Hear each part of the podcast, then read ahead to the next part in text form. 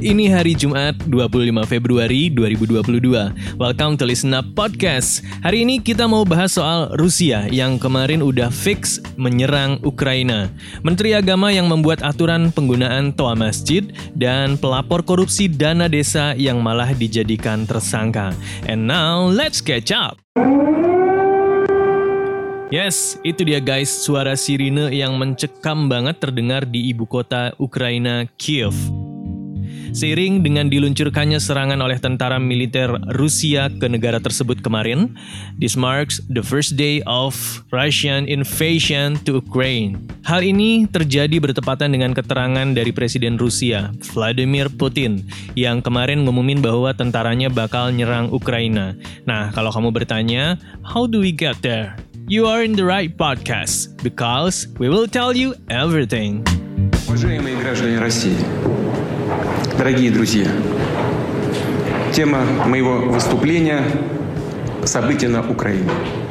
И то, почему это так важно для нас, для России. Конечно, мое обращение адресовано и нашим соотечественникам на Украине. Tadi itu isi suaranya Presiden Rusia, Vladimir Putin, yang hari Senin kemarin baru aja menyampaikan keterangannya soal sikon terkini. Isi pidatonya kira-kira, hadirin hadirat, warga Rusia yang saya hormati dan saya banggakan, gue punya pengumuman nih, bahwa kita, Rusia, mengakui kemerdekaan wilayah Donetsk dan Luhansk. Meaning, ya mereka adalah negara republik yang merdeka pokoknya. Sounds nggak apa-apa. Eits, tunggu dulu guys, karena si Donetsk dan Luhansk ini sebenarnya adalah bagian dari Ukraina. So, Ukraina bete pastinya. Istilahnya ini bayangin kalau kita di Indonesia punya daerah yang pengen merdeka. Let's say namanya Provinsi Impor Terus. Nah, provinsi ini tuh emang secara historis deket banget sama Malaysia. Terus tiba-tiba Perdana Menteri Malaysianya bilang, itu gue mengaku ya bahwa Provinsi Impor Terus adalah negara merdeka, bukan bagian dari Indonesia lagi. Bete kan?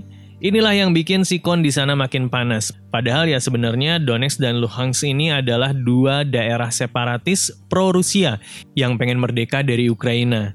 Mereka yang berbatasan langsung dengan Rusia ini bahkan dipimpin sama pemimpin yang pro-Rusia, dan pada referendum tahun 2014 lalu, warga keduanya emang pengen join Rusia aja. Terus ya keinginan ini bersambut dengan Putin yang dalam pidatonya di televisi itu bilang bahwa ya gue ngakuin kalau mereka adalah negara republik, merdeka, termasuk undang-undangnya. Pokoknya mereka merdeka, titik.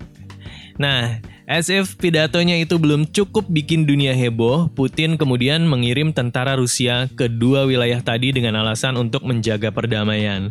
Oke, at this point, kebayang ya guys banyaknya tentara itu di perbatasan Ukraina dan Rusia.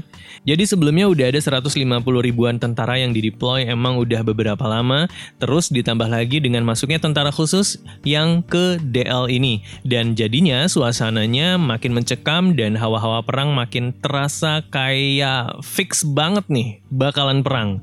Nah, sebenarnya Pak Putin ini mengumumkan keputusan tersebut setelah sebelumnya DPR di sana, yaitu The Federation Council, secara bulat mendukung Putin untuk menempatkan tentara penjaga perdamaiannya di dua wilayah tadi. At the same time, langkah Putin ini bikin banyak negara barat, which Putin gedek banget gitu ya, bilang bahwa doi mau menginvasi Ukraina. Tapi kata Rusia sih, lah, kan gue bebas mau nempatin tentara di mana aja selama masih dalam teritori gue. Now, kalau kita tarik ke belakang dikit, sebenarnya Putin udah bilang dia bisa aja nih nggak jadi nyerang. Terus ngobrol baik-baik secara diplomasi, kalau apa yang dia pengen itu dikasih. Terus apa sih yang dia pengen? Jelas banget sebenarnya guys, Amerika Serikat dan kawan-kawannya di NATO aka North Atlantic Treaty Organization harus berjanji untuk jangan pernah menerima Ukraina jadi anggota, karena hal ini bisa mengancam keamanan nasional Rusia. Hal ini karena karena letak antara Rusia dan Ukraina ini berdekatan dan NATO punya perjanjian bahwa satu diserang, semua diserang. Jadi, Rusia malas banget kalau Ukraina ngegeng sama negara-negara barat gitu. Secara doi ngelihat NATO sebagai ancaman. Kayak kamu punya tetangga, tapi tetangga itu nongkrongnya sama musuh kamu mulu gitu. Jadi sebel kan? Tapi dari NATO-nya nggak mau mengabulkan keinginan Putin. Alasannya karena NATO punya aturan open door policy, di mana siapa saja dari Eropa boleh join. Tapi Putin sih ngelihatnya nggak gitu. Masih dalam pidatonya yang super lama Senin kemarin, Putin bilang emang NATO ngelihat Rusia ini sebagai ancaman juga buat negara barat. Makanya mereka nggak mau janji. Jadi ya nggak ketemu. Terus, terkait pengakuan kemerdekaannya Rusia ini, Ukraina sendiri bilang bahwa mereka nggak gentar dan nggak akan nyerah pada siapapun.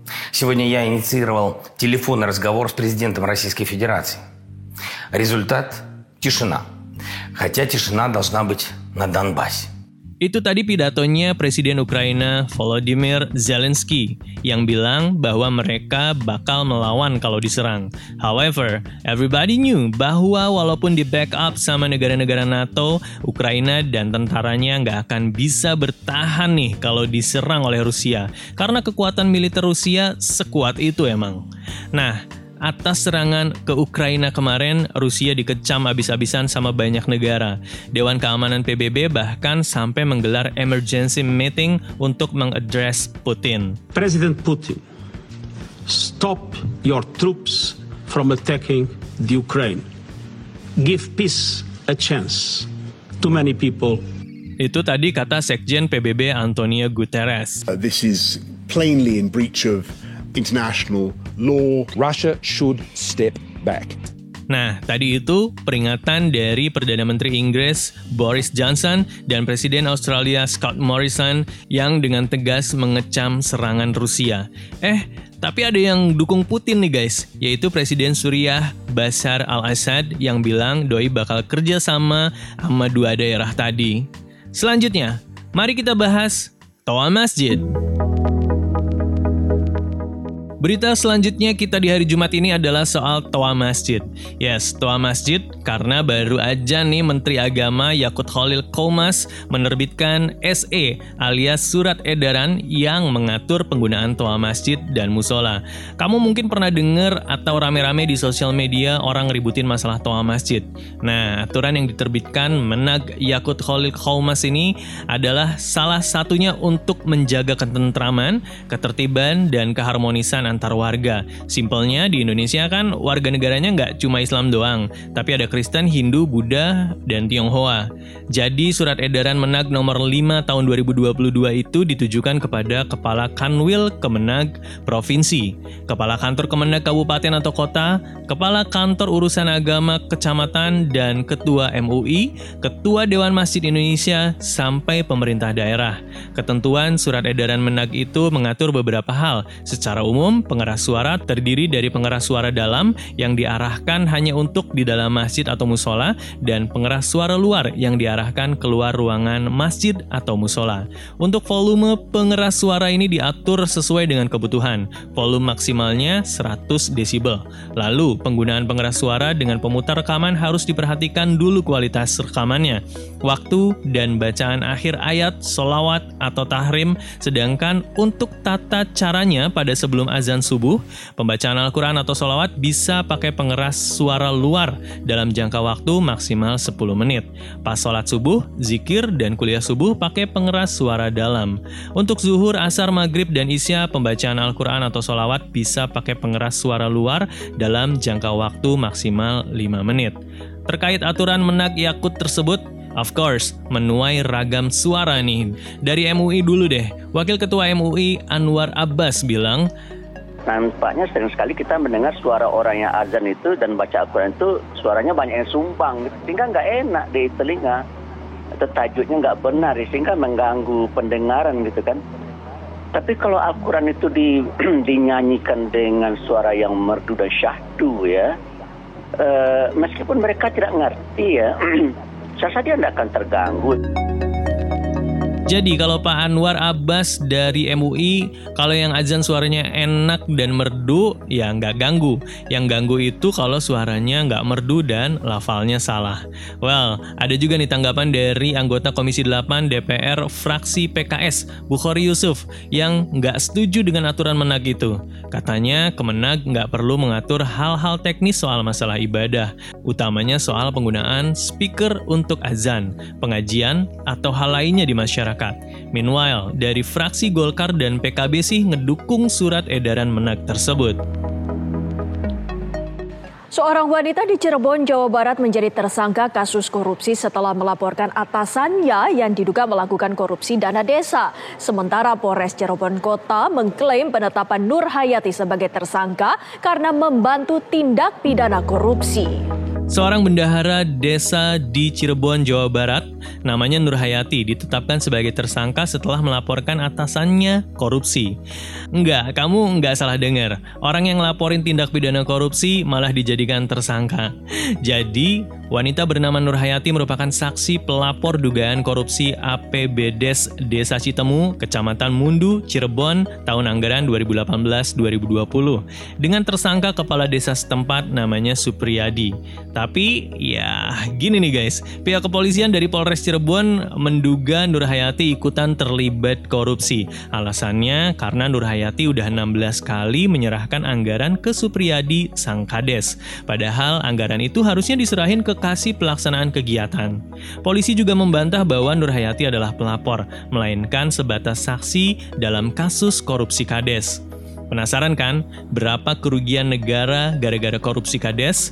818 juta rupiah, gengs. Nah, penetapan Nurhayati sebagai tersangka dapat atensi dari beberapa kelompok. Salah satunya Lembaga Perlindungan Saksi dan Korban atau LPSK yang bilang Nurhayati nggak bisa dipidana apabila dalam melaksanakan tugasnya. Ia sudah bekerja sesuai ketentuan dengan mencairkan dana desa atas rekomendasi camat dan Dinas Pemberdayaan Masyarakat Desa. Nggak cuma itu, posisi hukum Nurhayati sebagai pelapor dugaan korupsi nggak bisa dituntut secara hukum berdasarkan Undang-Undang Nomor 31 Tahun 2014 tentang Perlindungan Saksi dan Korban. Masih menurut LPSK, kalau ada tuntutan terhadap pelapor, harusnya tuntutan hukum itu ditunda dulu sampai kasus yang dilaporin itu putus dari pengadilan dan berkekuatan hukum tetap. Gak cuma LPSK guys yang kasih kritik, kasus Nurhayati yang dijadikan tersangka oleh polisi juga dapat perhatian dari Gubernur Jawa Barat, Kang Ridwan Kamil. Menurut logika sederhana, di mana yang melaporkan itulah punya niat baik menyelamatkan uang negara kan.